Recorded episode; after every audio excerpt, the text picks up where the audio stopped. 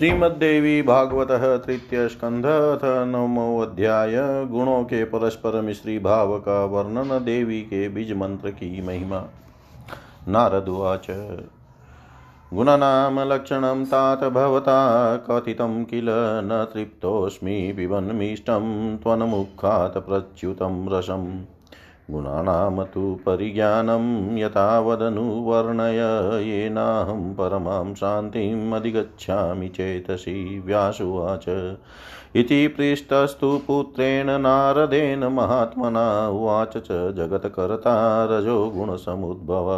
ब्रह्मोवाच शृणु नारद वक्ष्यामि गुणानां परिवर्णनं सम्यङ्गनाहं विजानामि यथामति वदामि ते। सत्वं तु केवलं नैव कुत्रापि परिलक्ष्यते मिश्रीभावस्तु तेषां वै मिश्रत्वं प्रतिभाति वै। यथा काचिद्वरा नारी सर्वभूषणभूषिता आवभावयुता कामं भर्तुप्रीतिकरी भवेत्। माता पित्रोस्तथा सेवा बन्धुवर्गस्य प्रीतिदा दुःखं मोहं सपत्नीषु जनयत्यपि सेवहि। एवं सत्वेन तेनेव स्त्रीत्वमापादितेन च रजस्तमश्च वजनिता वृत्तिरन्यथा। रजसा स्त्रीकृतेनेव तमसा च तथा पुनः अन्योन्यस्य समायोगादन्यता प्रतिभाति वै। अवस्थानात् स्वभावेषु न वे जात्यन्तराणि च लक्ष्यन्ते विपरीतानि योगा नारद कुत्रचित्।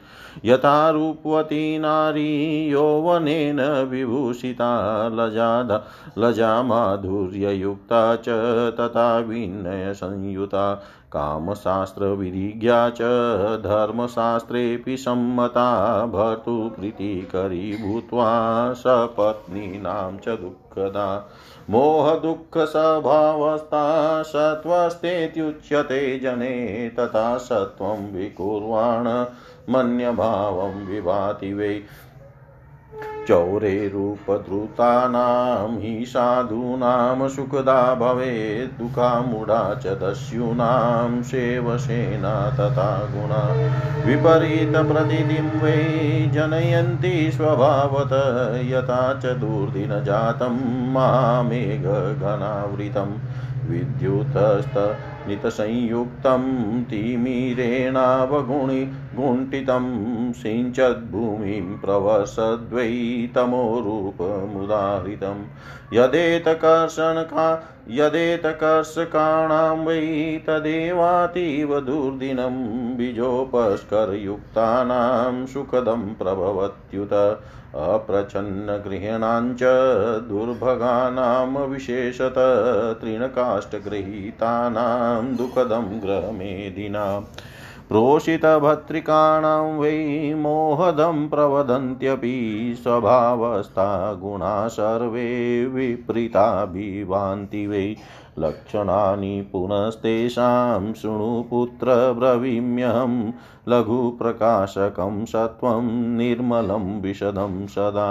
यदाङ्गानि लघुन्येव नेत्रादीनिन्द्रियाणि च निर्मलं च तथा चेतो गृह्णाति विषयांतान् तदा सत्वं शरीरैवेवन्तव्यं च समुत्कटम् द्रीम्भां स्तम्भमं च तन्द्रां च चलञ्चेव रज पुनः। यदा तदुत्कटं जातं देहस्य च कस्यचित् कलिं मृगयते कर्तुं गन्तुं ग्रामान्तरं तथा चलचितश्च सोऽत्यर्थं विवादे च उद्य तस्तथा गुरुमावरणं कामं तमो भवति तद्यदा। तदाङ्गानि गुरुण्याशु प्रभवन्त्यावृतानि च इन्द्रियाणि मनशून्यं निद्रां नैवाभिवाञ्छति। गुणानां लक्षणान्येव विज्ञेयानि ह नारद। नारदुवाच विभिन्नलक्षणा प्रोक्ता पितामह गुणास्त्रय कथमेकत्र संस्थाने कार्यं कुर्वन्ति शाश्वतं परस्परं मिलित्वा हि विभिन्नाः शत्रव किल एकत्रस्ताः कथं कार्यं कुर्वन्ति इति वदस्व मे। ब्रह्मोवाच शृणु पुत्र प्रवक्ष्यामि गुणास्ते दीपवृत्तय प्रदीपश्च यथा कार्यं प्रकरोत्यर्थदर्शनं वर्तिस्तेलं यथार्चिश्च विरुदाश्च परस्परं विरुद्धुं हि तथा तेलमग्निना सह संगतं तेलं वर्ति विरोध्येव पावकोऽपि परस्परम् एकत्रस्थः पदार्थानां प्रकुर्वन्ति प्रदर्शनं। नारदवाच एवं प्रकृतिजा प्रोक्ता गुणा सत्यवती सुत विश्वस्य कारणं ते वै मया पूर्वं यथा श्रुतं। व्यासुवाच इत्युक्तं नारदेनाथ मम सर्वं सविस्तरम् गुणानाम लक्षणं सर्वं कार्यं चैव विभागश आराध्या परमा शक्तिर्यया सर्वमिदं ततं सगुणा निर्गुणा चैव कार्यभेदे सदैव हि अकर्तां पुरुषः पूर्णो निरीह परमो व्ययः करोति येषा महामाया विश्वं सदसदात्मकं ब्रह्मा विष्णुस्तथा रुद्र सूर्यश्चन्द्र सचीपति अश्विनो वशवस्त्वष्टा कुबेरो यादशाम्पति अग्निवायुस्तथा पूषा सेनानीश्च विनायक सर्वे शक्तियुतः शक्तः कर्तुं कार्याणि स्वानि च अन्यथा तेऽप्यशक्ता वै प्रस्पन्दित तु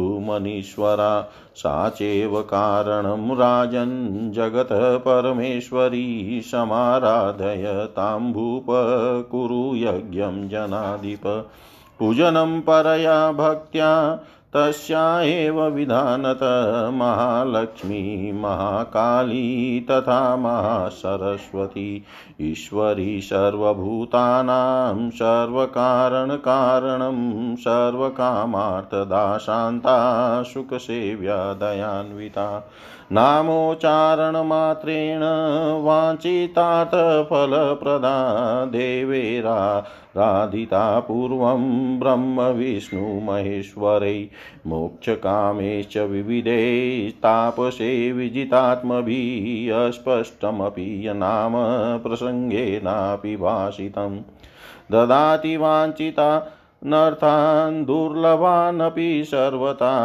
ऐ इति भयार्तेन दृष्ट्वा व्याघ्रादिकं वने बिन्दुहीनमपीत्युक्तं वाञ्छितं प्रददाति वै तत्र सत्यव्रतस्यैव दृष्टान्तो नृपशतम् प्रत्यक्ष एव चास्माकं मुनीनां भावितात्मनां ब्राह्मणानां समाजेषु तस्योदाहरणं बुधे कथ्यमानं मया राजन् श्रुतं सर्वं सविस्तरम् अनक्षरो महामूर्खो नाम्ना सत्यव्रतो द्विज श्रुत्वाक्षरं कोलमुखात् समुच्चार्यं स्वयं तत बिन्दुहीनं प्रसंगेन जातो वशो विबोधतम् एको एकारोच्चारणा देवी तुष्टा भगवती तदा चकार कविराजं तं दयाद्रां परमेश्वरी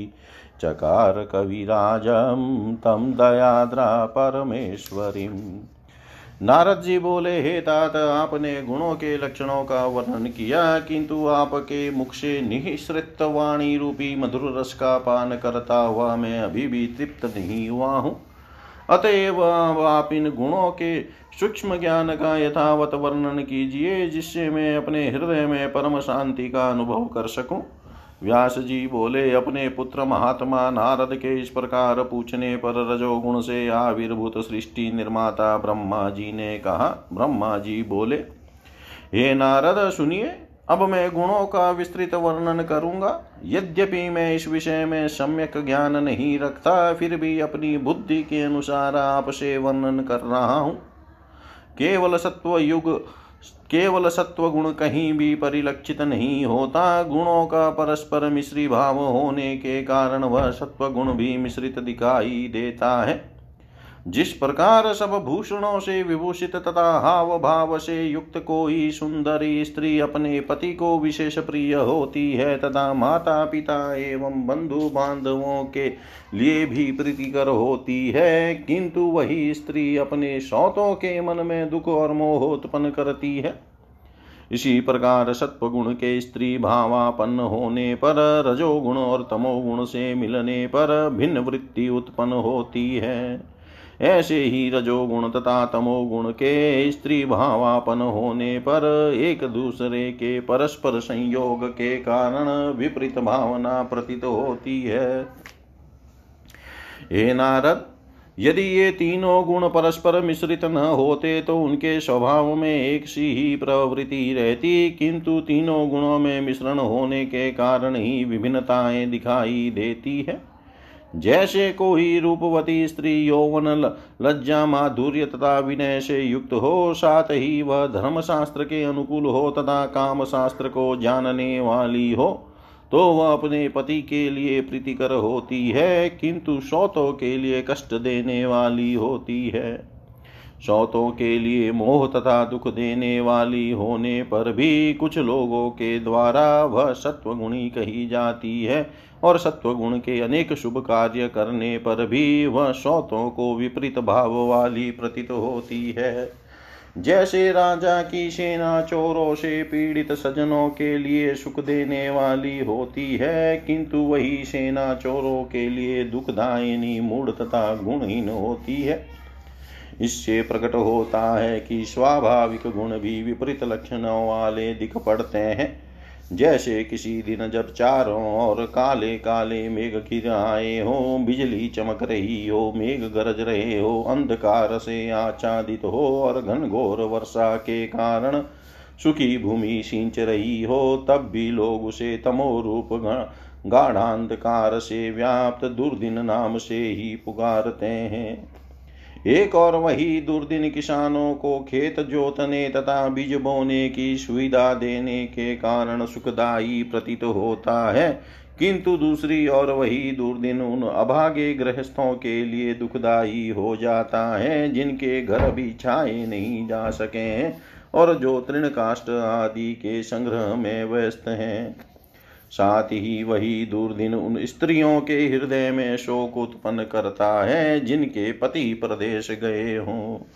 उसी प्रकार ये सत्वादी गुण अपनी स्वाभाविक परिस्थिति में रहते हुए भी अन्य गुणों से मिलने पर विपरीत दृष्टिगोचर होते हैं।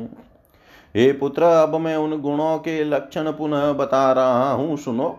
सत्वगुण सूक्ष्म प्रकाशक स्वच्छ निर्मल एवं व्यापक होता है। जब मानव के संपूर्ण अंग और नेत्र आदि इंद्रियां हल्के हो, मन निर्मल हो तथा वह उन राजस एवं तामस विषयों को न ग्रहण करता हो, तब यह समझ लेना चाहिए कि शरीर में अब सत्वगुण प्रधान रूप से विद्यमान है। जब जिस किसी की देह में रजोगुण प्रधान रूप से विद्यमान रहता है, तब यह बार बार झम्मा ही स्तंभन तंद्रा तथा चंचलता उत्पन्न करता है। इसी प्रकार जब अत्यंत कलह करने का मन चाहता हो, अन्यत्र जाने की इच्छा हो, चित चंचल हो और वाद विवाद में उलझने की प्रवृत्ति हो, मन में काम भावना का गहरा पर्दा पड़ जाए, तब यह समझ ले कि शरीर में तमोगुण की प्रधानता है। उस समय शरीर के अंग भारी हो जाते हैं, इंद्रियां तामसिक भावों के वशीभूत रहती है, चित्त विमूढ़ रहता है और वह निद्रा की इच्छा नहीं करता। हे नारद, इस प्रकार सभी गुणों के लक्षण समझना चाहिए। नारद जी बोले, हे पितामह, आपने तीनों गुणों को भिन्न भिन्न लक्षणों वाला बताया, तो फिर ये एक स्थान में होकर निरंतर कार्य कैसे करते हैं? विपरीत होते हुए भी शत्रु रूप ये गुण एकत्र होकर परस्पर मिलकर के किस प्रकार कार्य करते हैं, यह मुझे बताइए। ब्रह्मा जी बोले, हे पुत्र सुनो, मैं बताता हूँ। उन तीनों गुणों का स्वभाव दीपक के समान है। जैसे दीपक में तेल बत्ती और अग्नि शिखा तीनों परस्पर विरोधी धर्म वाले हैं, परंतु तीनों के सहयोग से ही दीपक वस्तुओं आदि का दर्शन कराता है। यद्यपि आग के साथ मिला हुआ तेल आग का विरोधी है और तेल बत्ती तथा अग्नि का विरोधी है, तथापि वे एकत्र होकर वस्तुओं का दर्शन कराते हैं। नारद जी बोले, हे सत्यवती सुत व्यास जी, ये सत्वादी तीनों गुण भी प्रकृति से उत्पन्न कहे गए हैं और ये जगत के कारण है, जैसे मैंने पहले भी सुना है। व्यास जी बोले, हे राजन, इस प्रकार नारद जी ने विस्तार पूर्वक गुणों के लक्षण और उनके विभागों के सहित कार्यों को भी मुझे बतलाया है। सर्वदा उन्हीं परम शक्ति की आराधना करनी चाहिए जिनसे यह समस्त संसार व्याप्त है। वे भगवती कार्य भेद से सगुणा और निर्गुणा दोनों हैं। वह परम पुरुष तो अकर्ता पूर्ण निष्प्रह तथा परम अविनाशी है। ये महामाया ही सत और असद रूप जगत की रचना करती है। ब्रह्मा विष्णु शिव सूर्य चंद्र इंद्र दोनों, अश्विनी कुमार आठों वसु, विश्वकर्मा कुबेर वरुण, अग्नि वायु पूषा कुमार कार्तिकेय और गणपति, ये सभी देवता उन्हीं महामाया की शक्ति से युक्त होकर अपने अपने कार्य करने में समर्थ होते हैं। हे मुनीश्वरों, यदि ऐसा न हो तो वे हिलने डुलने में भी समर्थ नहीं हो सकते। हे राजन, वे परमेश्वर ही इस जगत की परम कारण है। अतः हे नरपते, अब आप उन्हीं की आराधना करें, उन्हीं का यज्ञ करें और परम भक्ति के साथ विधिवत उन्हीं का पूजन करें। वे ही महालक्ष्मी महाकाली एवं महासरस्वती हैं। वे सब जीवों की अधीश्वरी, समस्त कारणों की एकमात्र कारण, सभी मनोरथों को पूर्ण करने वाली, शांत स्वरूपिणी, सुखपूर्वक सेवनीय तथा दया से परिपूर्ण है। ये भगवती नामोच्चारण मात्र से ही मनोवांछित फल देने वाली है। पूर्व काल में ब्रह्मा विष्णु महेश आदि देवताओं तथा मोक्ष की कामना करने वाले अनेक जितेंद्रिय तपस्वियों ने उनकी आराधना की थी। किसी प्रसंगवश अस्पष्ट रूप से ही उच्चारित किया गया उनका नाम सर्वथा दुर्लभ मनोरथों को भी पूर्ण कर देता है। हे नृपश्रेष्ठ, इस संबंध में एक दृष्टांत है। सत्यव्रत नाम के एक मुनि ने वन में व्याघ्रादि हिंसक पशुओं को देखकर भय से पीड़ित होकर ऐ ऐ शब्द का उच्चारण किया। उस बिंदु रहित बीज मंत्र ऐं का उच्चारण करने के फलस्वरूप उसे भगवती ने मनोवांछित फल प्रदान कर दिया था। यह दृष्टांत हम पुण्यात्मा मुनियों के लिए प्रत्यक्ष ही है। हे राजन, ब्राह्मणों की सभा में विद्वानों के द्वारा उदाहरण के रूप में उस सत्यव्रत के कहे जाते हुए संपूर्ण आख्यान को मैंने विस्तार पूर्वक सुना था। सत्यव्रत नाम वाले उस निरक्षर तथा महामूर्ख ब्राह्मण ने वह ऐ ऐ शब्द एक कोल के मुख से सुनकर स्वयं भी उसका उच्चारण किया। बिंदु रहित ऐंग बीज का उच्चारण करने से भी वह श्रेष्ठ विद्वान हो गया। ऐकार के उच्चारण मात्र से भगवती प्रसन्न हो गई और दयाद्र होकर उन परमेश्वरी ने उसे कविराज बना दिया। इति श्रीमद्देवी भागवते महापुराणे अष्टादशसहस्रयां संहितायां तृतीयस्कन्धे गुणपरिज्ञानवर्णनं नाम नवमोऽध्याय। सर्वं श्रीशां सदाशिवार्पणम् अस्तु। ओं विष्णवे नमः। ओं विष्णवे नमः। ओं विष्णवे नमः। श्रीमद्देवी भागवतः तृतीयस्कन्धः दशमोऽध्याय। देवी के बीज मंत्र की महिमा के प्रसंग में सत्यव्रत का आख्यान। जनमेजय उवाच। को वशो सत्यव्रतो नाम ब्राह्मणो द्विजशतं कस्मिन् देशे समुत्पन्न कीदृशश्च वदस्व मे। कथं तेन श्रुतः शब्दः कथम् उच्चारितः पुनः सिद्धिश्च कीदृशी जाता तस्य विप्रस्य तत्क्षणात्। कथं तुष्टा भवानी सा सर्वज्ञा सर्वसंस्थिता विस्तरेण वदस्वाद्य कथामेतां मनोरमां। श्रुतुवाच इति पृष्टस्तदा आज्ञा व्यासः सत्यवती सुत उवाच परमोदारं वचनं रसवचुचि। व्यासुवाच शृणुराजन् प्रवक्ष्यामि कथां पौराणिकीं शुभां श्रुता मुनिसमाजेषु मया पूर्वं कुरुद्वः। एकदाहं कुरु श्रेष्ठ पूर्वस्थिताटनं शुचि सम्प्राप्तो नेमिषारण्यं पावनं मुनिसेवितं। प्रणम्याहं मुनीन् सर्वान् स्थितस्तत्र वराश्रमे विधिपुत्रास्तु यत्रा सञ्जीवन्मुक्ता महाव्रता। कथा प्रसंग एवासी तत्र विप्रसमागमे जमदग्निस्तुपप्रच्छ मुनिनेवं सभास्थित। जमदग्निरुवाच सन्देहोऽस्ति महाभागा मम चेतसी तापसा समाजेषु मुनीनां वै निसन्देहो भवाम्यहम्। ब्रह्मा विष्णुस्तथा रुद्रो मघवा वरुणो अनल कुबेर पवनस्त्वस्ता सेनानीच गणाधिप।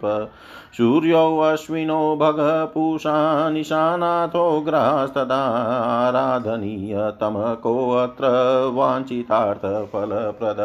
सुखसेव्यश्च सततं चाशुतोषश्च मानदा ब्रुवन्तु मुनय शीघ्रं सर्वज्ञा संसितव्रता। एवं प्रश्ने कृते तत्र लोमशो वाक्यमब्रवीत् जमदग्ने शृणुष्वेतद्य पृष्टं वै त्वयाधुना।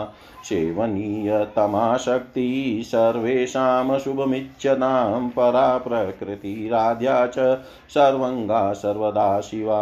देवानां जननी सेव ब्रह्मादीनां महात्मनां आदिप्रकृतिमूलं सा संसारपादपश्य वै।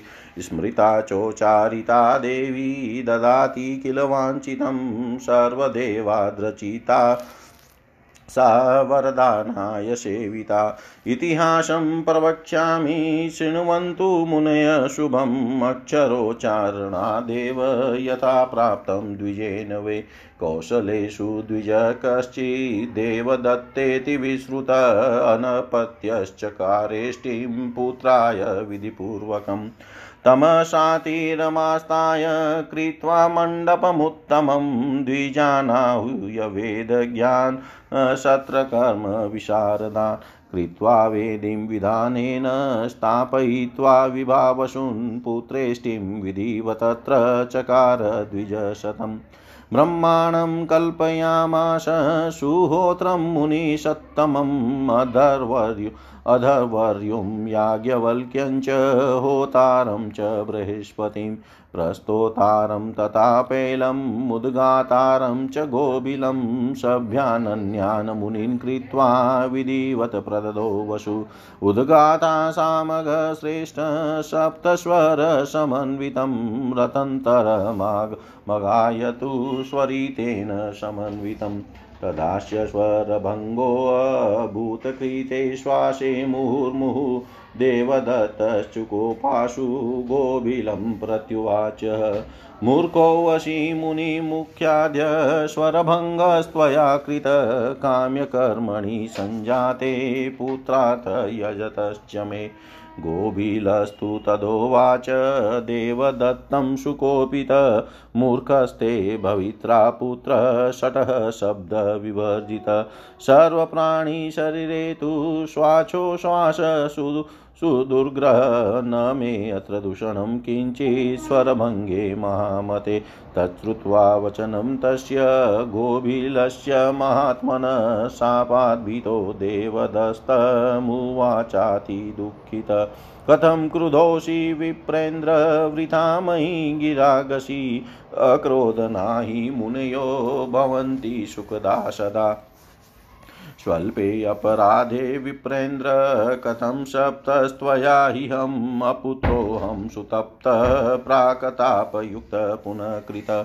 मूर्खपुत्रादपुत्रत्वं वरं वेदविदो विदु तथापि ब्राह्मणो मूर्ख सर्वेषां निन्द्य एव हि। पशुवत्शूद्रवचेवन योग्य सर्वकर्मसु किं करोमि मूर्खेण पुत्रेण द्विजशतं यथा शूद्रस्तथा मूर्खो ब्राह्मणो नात्र संशय न पूजा हो न दाना हो निन्द्यश्च सर्वकर्मसु देशे वेव समानश्च ब्राह्मणो वेदवर्धित करदशूद्रवचेव मन्तव्य स च भूभुजा नाशने पितृकार्येषु देवकार्येषु सद्विज मूर्खसमुपवेश्यश्च कार्यस्य फलमिच्छता राज्ञा शूद्रसमो ज्ञेयो न योज्यः सर्वकर्मसु कशकस्तु द्विजः कार्यो ब्राह्मणो वेदवर्जितः विना विप्रेण कर्तव्यं श्राद्धं कुशचटेन वै न तु विप्रेण मूर्खेण श्राद्धं कार्यं कदाचन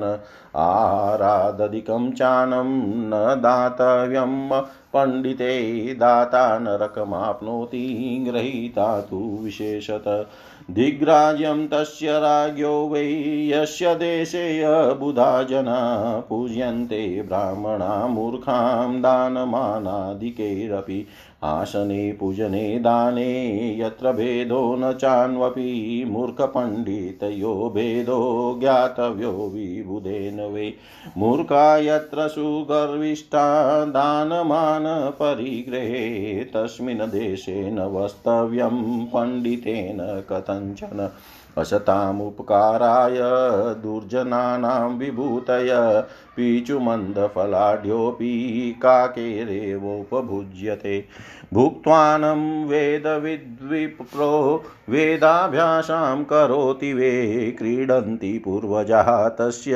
स्वर्गे प्रमुदिता किल गोभिलातः किमुक्तं वे त्वया वेदविदुत्तम संसारे मूर्खपुत्रत्वं मरणादतिर्गहिर्तम कृपां कुरु महाभाग सापस्यानुग्रहं प्रति दीनो धारण शक्तोषि पतामि तव पादयो लोमश उवाच इत्युक्त्वा देवदत्तस्तु पतितस्तस्य पादयोस्तु वन्दीन् हृदयत्यर्थं कृपणः साश्रुलोचन गोभिलस्तु तदा तत्र दृष्ट्वा तम दिनचेतसं क्षणकोपा महान्तो वै पापिष्ठा कल्पकोपना जलं स्वभावतः शीतं पावकातपोयोगत उष्णं भवति तच्छीघ्रं तद्वीणां शिशिरं भवेत् दयावान् गोभिलस्त्वा देवदत्तं सुदुःखितं मूर्खो भूत्वा सुतस्ते वै विद्वानपि भविष्यति इति दत्तवरसोऽत् मुदितोऽभूद् द्विजर्षभ इष्टिं समाप्य विप्रान् वै विससर्जं यथा विधि कालेन कियता तस्य भार्या रूपवती सती गर्भं ददार काले सा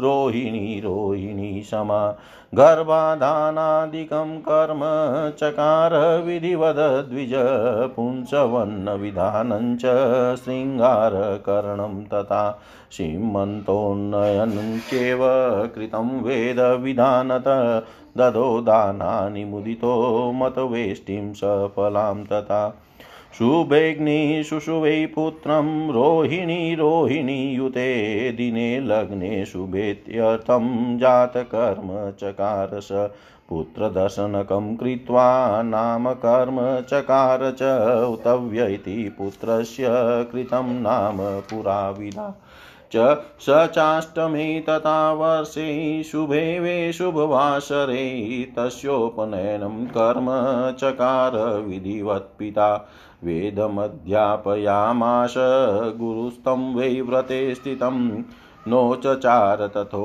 तत्य संस्थितो मुग्धवत्तदा बहुधा पाठितः पित्रा न दधार मतिं षट मूढवतिष्ठ ते अत्यर्थं तं शुशोच पिता तदा एवं कुर्वन् सदाभ्यासं जातो द्वादशवार्षिक न वेद विधिवत् कर्तुं सन्ध्यावन्दनकं विधिं मूर्खोऽभूदिति लोकेषु गतावाताति विस्तरा ब्राह्मणेषु च सर्वेषु तापसे वितरेषु च जाशलोकस्तं विप्रं यत्र तत्र गतं वने पिता माता निनिन्दात मूर्खं तमतिभत्रयन् निन्दितोऽत जने कामं पितृभ्यामत बान्धवै वैराग्य मगं द्विप्रो जगाम वनमाप्यशो अन्धो वरस्तताप भङ्गोन्मूर्खस्तु वरसुत इत्युक्तो वशो पितृभ्यां वे विवेश काननं प्रति गंगातीरे शुभे स्थाने कृत्वोटजमनुत्तमं वन्यां वृत्तिं च संकल्प्य स्थितस्तत्र समाहित नियमं च परं कृत्वा नासत्यं प्रब्रवीम्यहं स्थितस्तत्राश्रमे रम्ये ब्रह्मचर्यव्रतो हि सः स्थितस्तत्राश्रमे रम्ये ब्रह्मचर्यव्रतो हि सः।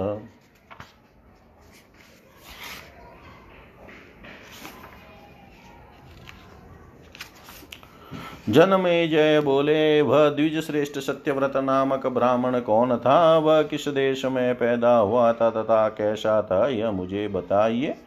उस ब्राह्मण ने ऐ शब्द कैसे सुना और फिर स्वयं भी कैसे उसका उच्चारण किया। उच्चारण करते ही उसी क्षण उस ब्राह्मण को कैसी सिद्धि प्राप्त हुई। सर्वत्र विराजमान रहने वाली तथा सब कुछ जानने वाली वे भवानी उस पर किस प्रकार प्रसन्न हो गई। अब आप यह मनोरम कथा विस्तार पूर्वक मुझसे कहिए। सूत जी बोले, राजा जनमेजय के यह पूछने पर सत्यवती सूत व्यास जी सरस पवित्र एवं परम उदार वचन कहने लगे। व्यास जी बोले, हे राजन सुनिए, मैं वह पवित्र पौराणिक कथा कह रहा हूँ। हे कुरुनंदन, पूर्व काल में मुनियों के समाज में मैंने यह कथा सुनी थी। हे कुरुश्रेष्ठ, एक बार तीर्थाटन करता हुआ मैं मुनियों द्वारा सेवित पवित्र क्षेत्र नेमिषारण्य में जा पहुँचा। वहाँ सभी मुनियों को प्रणाम करके मैं एक उत्तम आश्रम में ठहर गया, जहाँ ब्रह्मा के पुत्र महाव्रती एवं जीवन मुक्त मुनि निवास कर रहे थे। उस ब्राह्मण समाज में कथा का ही प्रसंग चल रहा था। सभा में उपस्थित महर्षि जमदग्नि ने सब मुनियों से यह पूछा। जमदग्नि बोले, हे महाभाग तपस्वियों, मेरे मन में एक शंका है। निश्चय ही इस मुनि समाज में मैं शंका रहित हो जाऊंगा।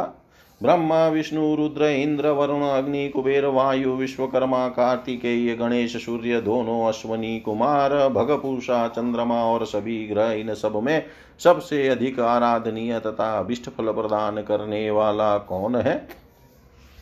उनमें कौन देवता सदा सेव्य और शीघ्र प्रसन्न होने वाला है। हे मानद, हे सर्वज्ञ, हे व्रतधारी मुनिगण, आप हमें शीघ्र बताएं। इस प्रकार जमदग्नि के प्रश्न करने पर लोमश ऋषि ने कहा, हे जमदग्नि, आपने इस समय जो पूछा है उसे सुनिए। अपने कल्याण की इच्छा रखने वाले सभी लोगों के लिए वे एकमात्र महाशक्ति ही आराधनीय है। वे ही परा प्रकृति आदि स्वरूपा, सर्वगामिनी, सर्वदायिनी और कल्याणकारिणी है। वे ही ब्रह्मा आदि श्रेष्ठ देवताओं की जननी है और वे ही संसार रूपी वृक्ष की मूल रूपिणी आदि प्रकृति है। वे भगवती केवल नाम का उच्चारण तथा स्मरण करते ही निश्चित रूप से अभिष्ट फल प्रदान करती है। जो लोग उनकी उपासना करते हैं उन्हें वरदान देने के लिए वे सर्वदा दयालुचित रहती है। हे मुनिगण, उनके नामाक्षर के उच्चारण मात्र से ही एक ब्राह्मण ने जिस प्रकार सिद्धि प्राप्त की थी वह पवित्र वृत्तांत में आप लोगों से कहता हूँ, सुनिए। कौशल देश में देवदत्त नामक एक विद्वान ब्राह्मण रहता था। वह निसंतान था, इसलिए उसने पुत्र प्राप्ति के लिए विधि पूर्वक यज्ञ कराया। तमसा नदी के तट पर पहुंचकर उसने उत्तम यज्ञ मंडप बनवाया और वेदज्ञ तथा यज्ञ कर्म में निपुण ब्राह्मणों को आमंत्रित करके विधि पूर्वक यज्ञ वेदी बनवाकर तथा अग्नि स्थापन करके उस श्रेष्ठ ब्राह्मण ने विधिवत पुत्रेष्टि यज्ञ आरंभ कर दिया। उसने उस यज्ञ में मुनिवर सुहोत्र को ब्रह्मा, याज्ञवल्क्य, को अधर्वयु तथा बृहस्पति को होता, पैल मुनि को प्रस्तोता तथा गोभिल को उद्गाता बनाया एवं अन्यान्य उपस्थित मुनियों को यज्ञ का सभासद बनाकर उन्हें विधिवत प्रचुर धन प्रदान किया। सामवेद का गान करने वाले श्रेष्ठ उद्गाता गोभिल मुनि सातों स्वरों से युक्त तथा स्वरित से समन्वित रथंतर शाम का गान करने लगे। बार बार श्वास लेने के कारण गोभिल का स्वर भंग हो गया। तब देवदत्त को क्रोध आ गया और उसने तुरंत गोभिल मुनि से कहा, हे मुनि मुख्य, तुम मूर्ख हो। तुमने आज मेरे द्वारा पुत्र प्राप्ति के लिए किए जाते हुए इस कार्य कर्म में स्वर भंग कर दिया। तब गोभिल मुनि अत्यंत क्रोधित होकर देवदत्त से कहने लगे, इस यज्ञ के फलस्वरूप उत्पन्न होने वाला तुम्हारा पुत्र मूर्ख, शठ और गूंगा होगा। हे महामते, सभी प्राणियों के शरीर में श्वास आता जाता रहता है, इसे रोक पाना बड़ा कठिन है। अतः ऐसी स्थिति में स्वर भंग हो जाने में मेरा कुछ भी दोष नहीं है। महात्मा गोभिल का यह वचन सुनकर सांप से भयभीत देवदत्त ने अत्यंत दुखी होकर उनसे कहा, हे विप्रवर, आप मुझ निर्दोष पर व्यर्थ ही क्यों क्रुद्ध हैं? मुनि लोग तो सदा क्रोध रहित और सुखदायक होते हैं। हे विप्र, थोड़े से अपराध पर आपने मुझे सांप क्यों दे दिया? पुत्रहीन होने के कारण मैं तो पहले से ही बहुत दुखी था, उस पर भी सांप देकर आपने मुझे और भी दुखी कर दिया। वेद के विद्वानों ने कहा है कि मूर्ख पुत्र की अपेक्षा पुत्रहीन रहना अच्छा है। उस पर भी मूर्ख ब्राह्मण तो सबके लिए निंदनीय होता है। वह पशु एवं शूद्र के समान सभी कार्यों में अयोग्य माना जाता है। अतः हे विप्रवर, मूर्ख पुत्र को लेकर मैं क्या करूँगा? मूर्ख ब्राह्मण शूद्र तुल्य होता है, इसमें संदेह नहीं है, क्योंकि वह न तो पूजा के योग्य होता है और न दान लेने का पात्र ही होता है। वह सब कार्यों में निंद्य होता है। किसी देश में रहता हुआ वेद शास्त्र भीन ब्राह्मण कर देने वाले शूद्र की भांति एक राजा के द्वारा समझा जाना चाहिए। फल की इच्छा रखने वाले पुरुष को चाहिए कि देव तथा पितृकार्यों के अवसर पर उस मूर्ख ब्राह्मण को आसन पर न बैठाए। राजा भी वेद विहीन ब्राह्मण को शूद्र के समान समझे और उसे शुभ कार्यों में नियुक्त न करे, बल्कि उसे कृषि के काम में लगा दे। ब्राह्मण के अभाव में कुश के चट से स्वयं श्राद्ध कर कार्य कर लेना ठीक है, किंतु मूर्ख ब्राह्मण से कभी भी श्राद्ध कार्य नहीं कराना चाहिए। मूर्ख ब्राह्मण को भोजन से अधिक अन्न नहीं देना चाहिए, क्योंकि देने वाला व्यक्ति नरक में जाता है और लेने वाला तो विशेष रूप से नरकगामी होता है। उस राजा के राज्य को अधिकार है जिसके राज्य में मूर्ख लोग निवास करते हैं, और मूर्ख ब्राह्मण भी दान समान आदि से पूजित होते हैं। साथ ही जहाँ मूर्ख और पंडित के बीच आसन पूजन और दान में रंच मात्र भी भेद नहीं माना जाता। अतः विज्ञ पुरुष को चाहिए कि वह मूर्ख और पंडित की जानकारी अवश्य कर ले। जहाँ दान मान तथा परिग्रह से मूर्ख लोग महान गौरवशाली माने जाते हैं, उस देश में पंडित जन को किसी प्रकार भी नहीं रहना चाहिए। दुर्जन व्यक्तियों की संपत्तियाँ दुर्जनों के उपकार के लिए ही होते हैं। जैसे अधिक फलों से लदे हुए नीम के वृक्ष का उपभोग केवल कौवे ही करते हैं। वेदज्ञ ब्राह्मण जिसका अन्न खाकर वेदाभ्यास करता है, उसके पूर्वज परम प्रसन्न होकर स्वर्ग में विहार करते हैं। अतएव हे वेदज्ञों में श्रेष्ठ गोभिल मुने, आपने यह क्या कह दिया? इस संसार में मूर्ख पुत्र का पिता होना तो मृत्यु से भी बढ़कर कष्टप्रद होता है। हे महाभाग, आप इस सांप से मेरा उद्धार करने की कृपा कीजिए। आप दीनों का उद्धार करने में समर्थ हैं, मैं आपके पैरों पर पड़ता हूँ। लोमश बोले। यह कहकर देवदत्त अत्यंत दीन हृदय तथा असहाय होकर नेत्रों में आंसू भरकर स्तुति करता हुआ मुनि के पैरों पर गिर पड़ा। तब उस दीन हृदय देवदत्त को देखकर गोभिल मुनि को दया आ गई। महात्मा लोग क्षण भर के लिए ही कोप करते हैं, किंतु पापियों का कोप कल्प पर्यंत बना रहता है। जल स्वभावतः शीतल होता है, वही जल अग्नि तथा धूप के संयोग से गर्म हो जाता है, किंतु पुनः उनका संयोग हटते ही वह शीघ्र शीतल हो जाता है। तब दयालु गोभिल मुनि ने अत्यंत दुखित देवदत्त से कहा, तुम्हारा पुत्र मूर्ख होकर भी बाद में विद्वान हो जाएगा। इस प्रकार वर पा लेने पर द्विजवर देवदत्त प्रसन्न हो गए। उन्होंने विधिवत पुत्रेष्टि यज्ञ समाप्त करके ब्राह्मणों को विदा किया। कुछ समय बीतने पर देवदत्त की पतिव्रता तथा रूपवती भार्या रोहिणी, जो रोहिणी के समान शुभ लक्षणों वाली थी, उसने यथा समय गर्भ धारण किया। देवदत्त ने विधि विधान के साथ गर्भाधान आदि कर्म किए। तत्पश्चात पुंसवन, श्रृंगार करण तथा सीमंतोन्नयन संस्कार वेद विधि के साथ संपन्न किए। उस समय अपने यज्ञ को सफल जानकर प्रसन्न मन से उन्होंने बहुत से दान दिए। रोहिणी नक्षत्र युक्त शुभ दिन में रोहिणी ने पुत्र को जन्म दिया। देवदत्त ने शुभ दिन और मुहूर्त में नवजात शिशु का जात कर्म संस्कार किया और पुत्र दर्शन करके यथा समय उसका नामकरण भी कर दिया। पूर्व बातों को जानने वाले देवदत्त ने अपने पुत्र का नाम उतथ्य रखा। 8वें वर्ष में शुभ योग तथा शुभ दिन में पिता देवदत्त ने अपने उस पुत्र का विधिवत उपनयन संस्कार संपन्न किया। ब्रह्मचर्य व्रत में स्थित उतथ्य को आचार्य वेद पढ़ाने लगे, किंतु वह एक शब्द का भी उच्चारण नहीं कर सका। मूढ़ की भांति चुपचाप बैठा रहा। उसके पिता ने उसे अनेक प्रकार से पढ़ाने का प्रयत्न किया, किंतु उस मूर्ख की बुद्धि उस और प्रवृत्त नहीं होती थी। वह मूर्ख के समान पड़ा रहता था। इससे उसके पिता देवदत्त उसके लिए बहुत चिंतित हुए। इस प्रकार निरंतर वेदाभ्यास करते हुए वह बालक 12 वर्ष का हो गया, किंतु भली भांति संध्या वंदन करने तक की विधि भी न जान पाया। सभी ब्राह्मणों, तपस्वियों तथा अन्य अन्य लोगों में यह बात विस्तृत रूप से फैल गई कि देवदत्त का पुत्र महामूर्ख निकल गया। हे मुने, वह जहाँ कहीं जाता लोग उसकी हंसी उड़ाते थे, यहाँ तक कि उसके माता पिता भी उस मूर्ख को कोसते हुए उसकी निंदा किया करते थे। इस प्रकार जब सभी लोग, माता पिता तथा बंधु बांधव उसकी निंदा करने लगे, तब उस ब्राह्मण बालक के मन में वैराग्य उत्पन्न हो गया और वह वन में चला गया। अंधा या पंगु पुत्र ठीक है, किंतु मूर्ख पुत्र ठीक नहीं है। माता पिता के ऐसा कहने पर वह वन में चला गया। गंगा के किनारे एक उत्तम स्थान पर सुंदर पर्णकुटी बनाकर वह वनवासी का जीवन व्यतीत करते हुए एक निष्ठ होकर वहीं रहने लगा।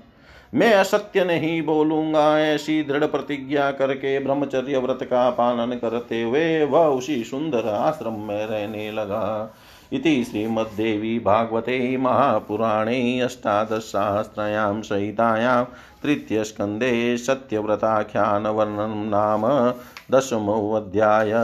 सर्वं श्रीशां सदाशिवार्पणम् अस्तु। ओम विष्णवे नमः। ओम विष्णवे नमः। ओम विष्णवे नमः।